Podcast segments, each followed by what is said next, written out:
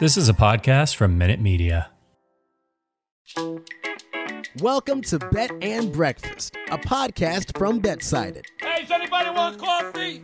Who wants coffee? It's sports betting for everyone. I'm here to tell you today that the New York Yankees season is done. Stick a fork in them, it's over. Lamar Jackson, I can't believe he's that low on the list that he's my bet for sure at this point in the season. Early leans, best bets, props, parlays. If you can bet it, we've got it. I'm taking the over on this. If you look at the last five games, this is a game waiting for points to be scored. Tom Brady, I think everyone's heard of him. If Brady puts up the numbers, they have the 10th easiest schedule the rest of the way. Get in, get out, and you're ready to go. I think they're going to have to give him the award if Dallas ends up locking up this division and possibly even that number one seed. And here are your hosts, Ben Heisler, Ian McMillan, Peter Dewey, Donovan Smoot, and Reed Wallach. What comes before anything? What have we always said is the most important thing? Breakfast. Family. I thought you meant the things you eat. What's happening, world? It is Bet and Breakfast on a Thursday. Great to have you with us. Ben Heisler, Ian McMillan, Donovan Smoot. The gang on Thursday is here. We got plenty for you on the program today. Over the next 15 minutes, we'll go over our favorite bets here on Thursday night. Got a nice little mix of games to be able to decide from, a couple props, couple plays for Thursday night football. We will also go over our pro am for the week talking about our favorite bets and favorite fades heading into week 14 championship week in college football as well as week 13 in the NFL. Guys, it's good to see you. Uh, it's been an exciting last couple days actually in the world of Major League Baseball. We've been talking about all these different teams signing a bunch of free agents, spending a ton of money. I think the New York Mets spent somewhere along the lines of $210 million over the course of 24 hours baseball in general over 1.1 billion dollars in free agent signings, and now it's all over. Game's been locked out. I don't, know, I don't know if you guys have gone to, to MLB.com yet, but uh, the the pettiness has now blurred out every player's face on the site. Like it's it's an absolute mess. And and Ian, I know that you're you're a big baseball fan. Donovan, I know you're a baseball fan too, but. Um, it, it just it just sucks right now to see that this is the current state of baseball and frankly, I have no idea when we're going to actually get games or, or, whether or not we'll see games this year. This is going to be a long, arduous process between the the union and Major League Baseball, and I don't think anyone's budging anytime soon. Yeah, it sucks. Um, I'm whenever I think of lockout, I think of back when I was uh, I don't remember what year it was, but I remember the NHL was locked out for an entire season one year. Uh, they didn't even like play half a season. I remember me as a young little innocent Canadian boy who where hockey was my entire life. I cried almost every day that the NHL didn't happen. So I I, I, I hope the MLB uh, I hope MLB gets this figured out because uh, especially in the summer because there's nothing else to watch as far as sports in the summer. We need baseball. Right, and, and I was going to say, Donovan, I know that that you were not in this world the last time Major League Baseball had a lockout. You were just uh, twinkle in, in your folks' eyes at that point, but like we experienced it kind of in, uh, last year when baseball didn't get off the ground until the middle of the year because of COVID. And here we were like betting on marble races and, and Madden simulations. just the world was just, just a cruel place. Nobody wants to see that this year. No, no. I listen. The only the only thing that I have, I think the NBA lockout in 2012 is the closest thing to like an actual actual lockout because even the NFL lockout that happened the year before that, they they got started on time. They, they didn't miss any games. And but I think for baseball, like when, when do you guys think that this is going to get underway? Right, like like three months, four months, longer than that. What what what are we looking at? I want to be the eternal optimist here because that's just sort of my nature. Uh, you know, this this this business hasn't completely turned me into a complete pessimist as of yet, although I'm certainly on the way uh, depending on how my bets go. But I, I, I think if we were setting, if we were setting like a date, like March first, like that, that has to be it, right? Because you still need to sign all these different guys. You can't make trades. You can't make deals. You still need some semblance of spring training. I, I feel like that's the deadline that they need to hit. I, I believe that baseball understands that they're at a crossroads right now between them and their fan base. They understand what happened in 94 and 95 and how deadly that was. So I, I would say they get a deal done by February 28th at like 11:59 p.m. That's where I think this ends. So I, I will take the under on, on March 1st to sort of the, the final lockout day. What about you guys? I think that's optimistic. I and I so like right. yeah, I think one shout out to picking March first as the as the deadline. That's my birthday, so that's great. Um, but but two, I just don't have trust in in billionaires to try to be fair. And so you're saying four months. I think this is at least a six month thing, and we're gonna get to the summer, and baseball is probably not gonna be here. Wow, that's that's just where I'm at. Yeah, Ben, you said you're an optimist. I'm I'm definitely uh, more more of a pessimist for sure. Um, and I will never underestimate the power of human greed. So as much as I would like to say that this is going to be done by March 1st, I mean, once again though, I'm no MLB lock lockout expert here, so I don't. I mean, I haven't dove too deep into it, but just based there's on not, there's not the collective bargaining agreement copy just sitting no. on your desk off to the side. No, uh, but I will say over. But I'll say I'll say it gets done sometime in March. I'll say like mid to late March. Do you guys think that for the first time, really ever, and and I think sort of the the age that we're in and how much more coverage we receive and more sort of further nuanced discussion, I think is helping in this. You you brought this up. Actually, both of you guys brought this up. The, the concept of of the owners and billionaires not really wanting to give in, uh, and also greed continuing to show a lot of power here. Do you think for the first time we might actually see the public? Really start to support the players on a more public level and actually be the the agents of change here. Because I, I think we're starting to get down that road. Again social media is is a very small component of this conversation but i don't know. I was up very late last night going through it once the lockout begun and i have to tell you there weren't a whole heck of a lot of people that were on the side of ownership and so to me i think that's actually a big positive in all of this that finally we're, we're starting to see the union actually get a little bit more representation here. Yeah, in years past, people always kind of took the side of the owners, didn't they? Yeah, like they well, they're like, well, like players, players are, are making stuff. you know 20, 30 million dollars. You know, they're playing a kids game. Like that was always sort of like the the narrative being discussed, and now I, I think they're understanding more so the player's perspective. Yeah, it's an yeah. interesting point that I hadn't thought of. Yeah, I think I, I think siding with, with labor i think you're seeing it more and more in in every sport and so I, am very curious especially in, in, baseball to see if like if this fan base and and whatever fan base is coming up if that actually you know can change the way that we talk about baseball going forward I hope so. And I think if there is a positive to come from this, is that if the Baseball Players Association can actually dictate terms here, you're going to start to see because because they've recognized more NFL players and more NBA players being able to truly take charge within their own sport, um, and that's substantial. And I, I, think baseball is in need of it from a desperate, desperate level. So from that standpoint, I'm, I'm very hopeful that it works out. At the same time, I want to see games. I, I want to see I want to see Marcus Stroman pitch for the Chicago Cubs. I, I want to see um, you know, Kyle Seager now as a Texas Ranger. Like I, I want or Corey Seager. Kyle Seager plays for, for the Mariners, so they're not in the same division. But I, I want to be able to see this moving forward. I also want to see NFL games and college football games. I think this is a good opportunity for us to transition into our pro am picks of the week. For anybody that's new to the podcast, what we like to do on Thursdays, especially in the midst of college football and NFL season, is we have both of them at our disposal. So we like to go through our favorite plays of the week and also a favorite fade. Sometimes the, the best play that you make is the one that you stay away from and find an opportunity to find value elsewhere. So let me start with you, Donovan. Give me a play for the week, either in the NFL and college that you love, and maybe a game that you're choosing to stay away from.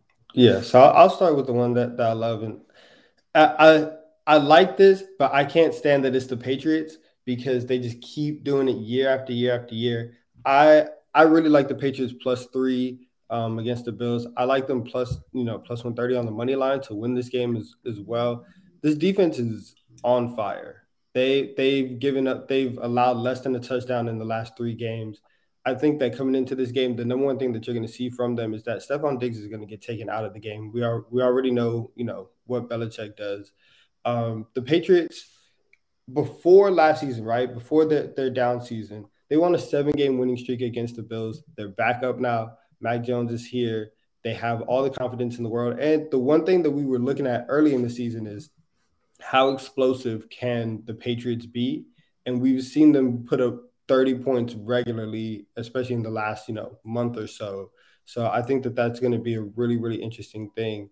Um, you know, going going to Buffalo. The one game that I don't love this week is Giants and Dolphins. I got I picked a trash game last week with the Texans and the Jets, and I knew better, but I still I had faith in I had faith in Tyrod, but I still picked it.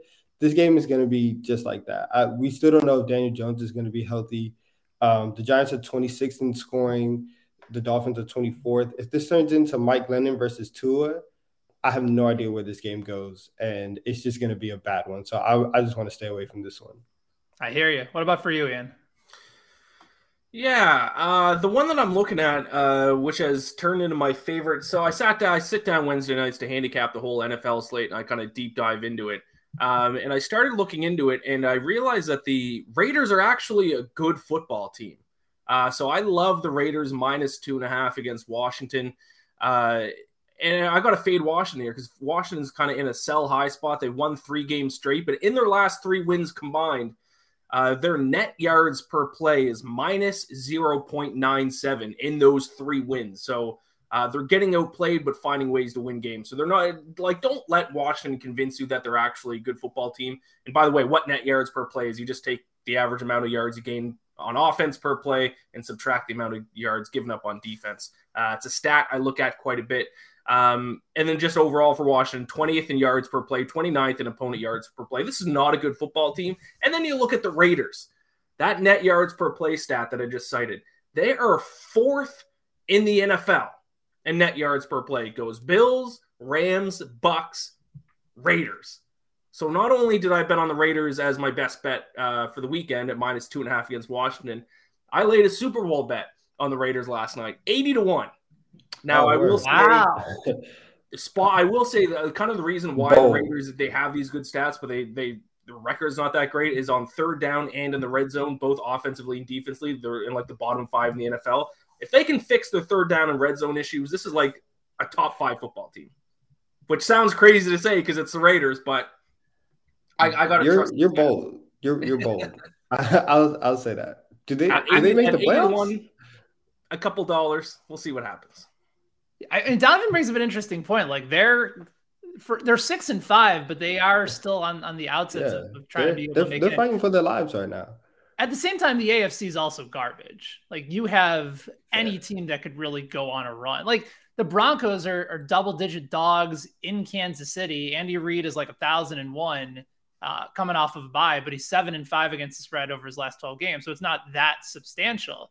But you would make an argument that if the Broncos win this game, maybe they should be catapulted all the way to second now in the division instead of the Chargers to win it. But but the Raiders are interesting, and, and I got to tell you, man, like if you're if you like him at eighty to one to win the Super Bowl, then anybody who visits WynnBet right now is going to love it because the Raiders at WynnBet are one hundred and fifty to one to win the Super Bowl. So, I, Ian, I, you might have to uh, head over to New Jersey. Uh, That's I what I was just going to say. Yeah, you might have to take a train ride today and uh, place another futures bet because those are very, very intriguing odds at 150 to one. Also, teams like you know, Minnesota's 100 to one.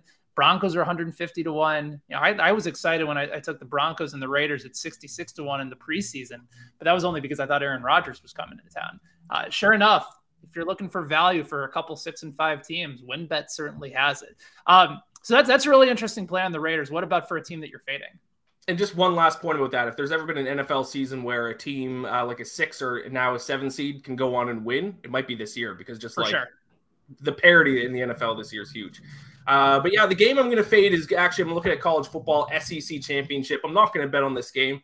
Uh, it's I think, believe it's still a six and a half point spread. Georgia should win; they should cover. Um, and I am generally a big statistics guy, but just based on the history between these two teams, um, that doesn't have anything to do with statistics whatsoever. I'm just not going to bet on this game. As an Atlanta Falcons fan, I know how cursed Georgia football is. Uh, they've lost what six or seven straight games to Alabama now. It seems like no matter how good Georgia is, Alabama just finds ways to win these games. Uh, one of them was an overtime win. Another one was a comeback win. I think that was in 2012. Uh, AJ McCarron, I believe it was for Alabama, if memory serves correct. Uh, Georgia just can't win this matchup. So, like, I, I, even though they should win, just the whole um, aura of this game scares me. And like, Alabama is like the college version of the Patriots. Like, uh, at least the old Patriots uh, throughout their dynasty. Just no matter how outplayed they get, no matter how uh, things go during the games. They just find ways to squeak the wins out. I mean, perfect example is the Iron Bowl last week against Auburn. Uh, losing the entire game, they just managed to come back, just managed to tie it up at the end. Um, Auburn scores a couple times in overtime. They just match them and then they just squeak out the win. It's just like this Alabama team just finds ways to win games. So uh, six and a half point spread. I mean, the numbers say Georgia, but I'm I'm going to stay away just based on history.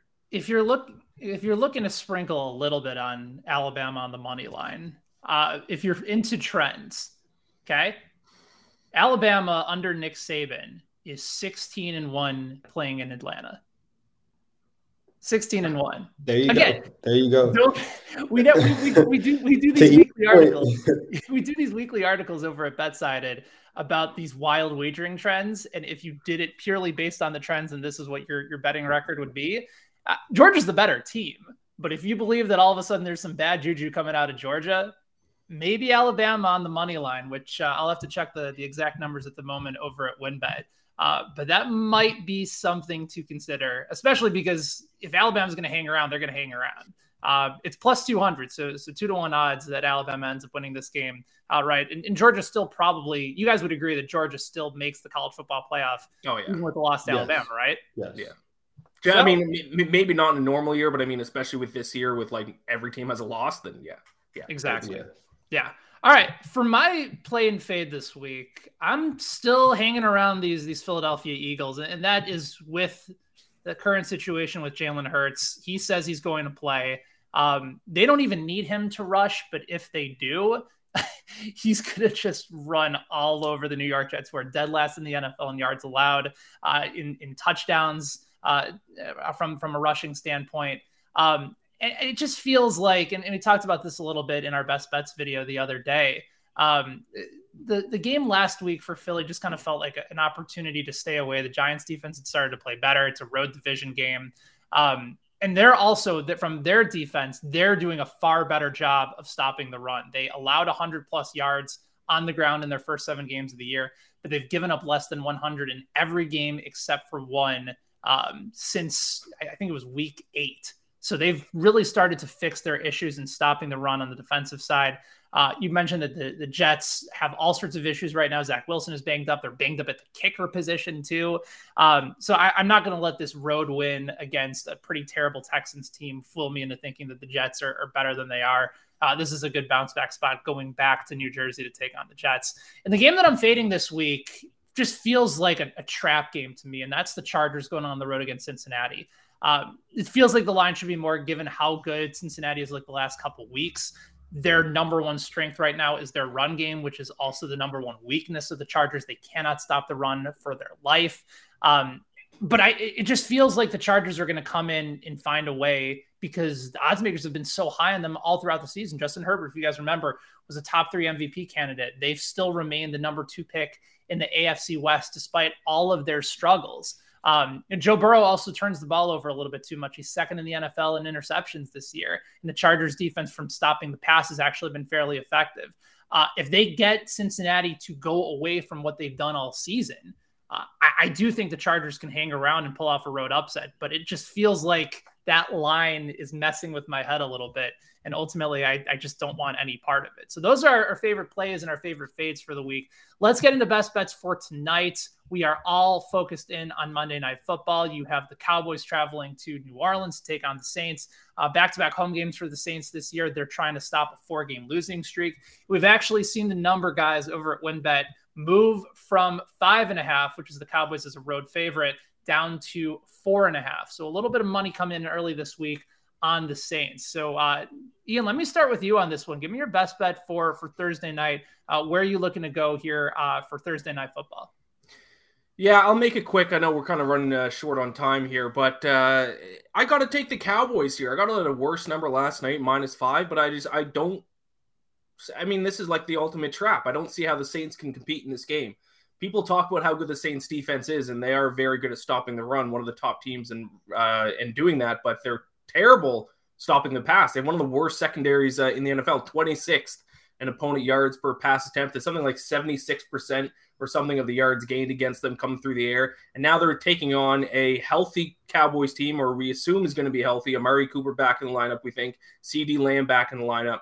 Uh, I just don't know how they're going to stop the Cowboys offense, and then I don't know how uh, a Taysom Hill led Saints offense is going to be able to keep up with them. So this game seems so obvious to me. The part of me wants to just take the Saints because Cowboys seem so obvious, but I'm going to trust numbers here. Uh, I'll take Cowboys. I got them minus five last night, but it's down to minus four and a half now. Yeah, I- will stay with this game as well. I like Taysom Hill with an anytime touchdown. I was able to get it at plus 200 right before we went live this morning. Uh, those odds moved down to plus 175, and I think it opened up the week even higher, maybe as high as plus 250. I know it was plus 275 as a consensus line for him. Um, but that was before he was announced as the starter. Uh, now the line is starting to move a little bit further. And I talked with you guys before we went on the air. Uh, my concern was initially, well, if they start him, then they're not going to be running specific touchdown goal line plays for him where Trevor Siemian would come out and Taysom Hill would come in.